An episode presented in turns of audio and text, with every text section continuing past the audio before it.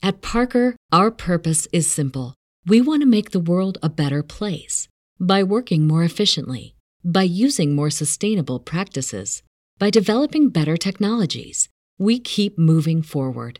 With each new idea, innovation, and partnership, we're one step closer to fulfilling our purpose every single day.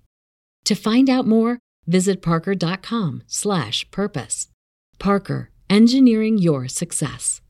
It's that time of year where we are beginning to plan our garden. Now, while you're probably looking at the best way to maximize results with different tools and fertilizers and techniques, there's actually a very simple way to do this. It's called the three Ds of horticulture. I often forget that our garden is its own ecosystem. It's separate from the natural ecosystems we find in our area, and it is an ecosystem that we have actually manipulated. When we look at the three Ds, it's referenced in different circles of plant and soil science. So we have ecologists, biologists, biologists, horticulturalists, landscapers, soil scientists, you name it, all referencing this because of how important a role it plays on a large ecology scale from the boreal forest to the grassland all the way to our little microclimate garden. So the goal of the 3Ds is basically to mimic nature around us and try to pick up all the little key features that she has to mimic that to get us the best results. So the first D is diversity. Now diversity can come in all shapes and sizes, but whenever you're thinking about different portions portions of the garden, I want you to think of diversity. So, when it comes to selection of different plants you're growing, whether that's fruiting or flowering or just leafy greens that you're growing, if we have more varieties of tomatoes, we are more likely to succeed in growing. Say this year is the year of the Roma. Roma does very well, but beefsteaks do poorly.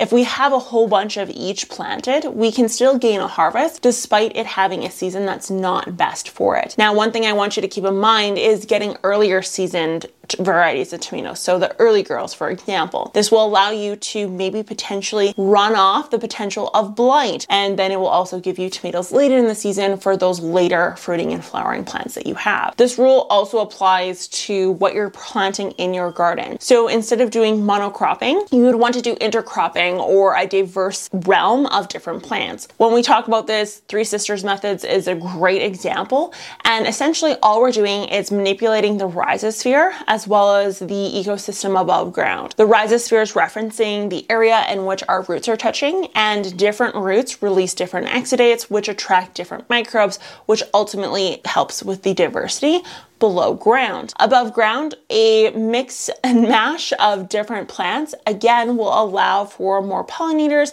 and attraction of pollinators into that area. And in some cases, we can use trap gardening to trap pests that will then not bug our more cash crops that we're growing. The second D is density. So when it comes to density, we are referring to planting in a way that benefits our plant. So density when we're seeding lettuce or carrots can be higher than that density that we would see later in the year when we thin. The reason for this is predators and just overall safety of the little seedlings. There's a reason why we plant them so densely in the beginning. It allows those seedlings to sprout appropriately, and many people have tried to seed place them equally without having to do the thinning part of the whole process, and it doesn't tend to work out very well for them. So, with that being said, when plants become large enough, or if we have a large grown plant that doesn't need to be thinned or doesn't say needs to be thinned, we want to give it the adequate space it needs. These plants have specific nutrient needs needs, specific light needs, and in the cases of squash or cucumbers or pumpkins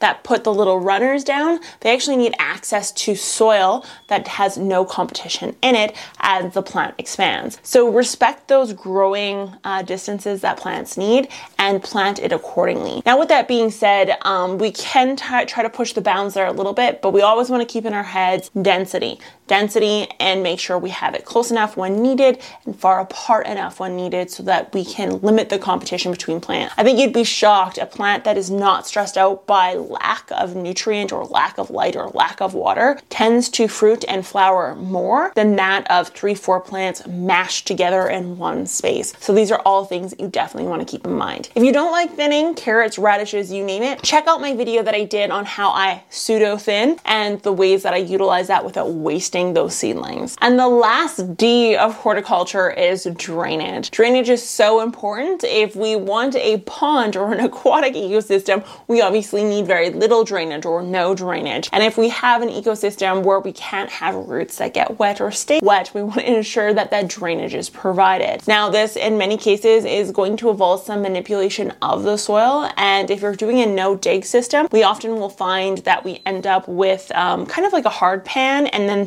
no dig on top. We may want to consider incorporating that to try to limit the runoff of water and nutrients once it hits the hard pan and skids off the top. Or in other cases, we can use tap roots like the daikon radish to actually penetrate that soil and help with overall drainage in that soil system. But the, the, the funny thing here is that when we look at drainage, we can actually use both the concept of density and diversity together to help maximize drainage. So if we use diversity in the sense that we put legumes, um, deep rooting crops, tap roots all in one area, the more root systems we have, the more forms of drainage we will have. And then if we use density and we plant them in a density that allows for adequate manipulation of that soil and the actual profile and aggregate in and of itself, we again will see the benefits of drainage. So there you go, three days of horticulture. Be sure to give those a try, and I will talk to you guys next time. Bye. At Parker, our purpose is simple.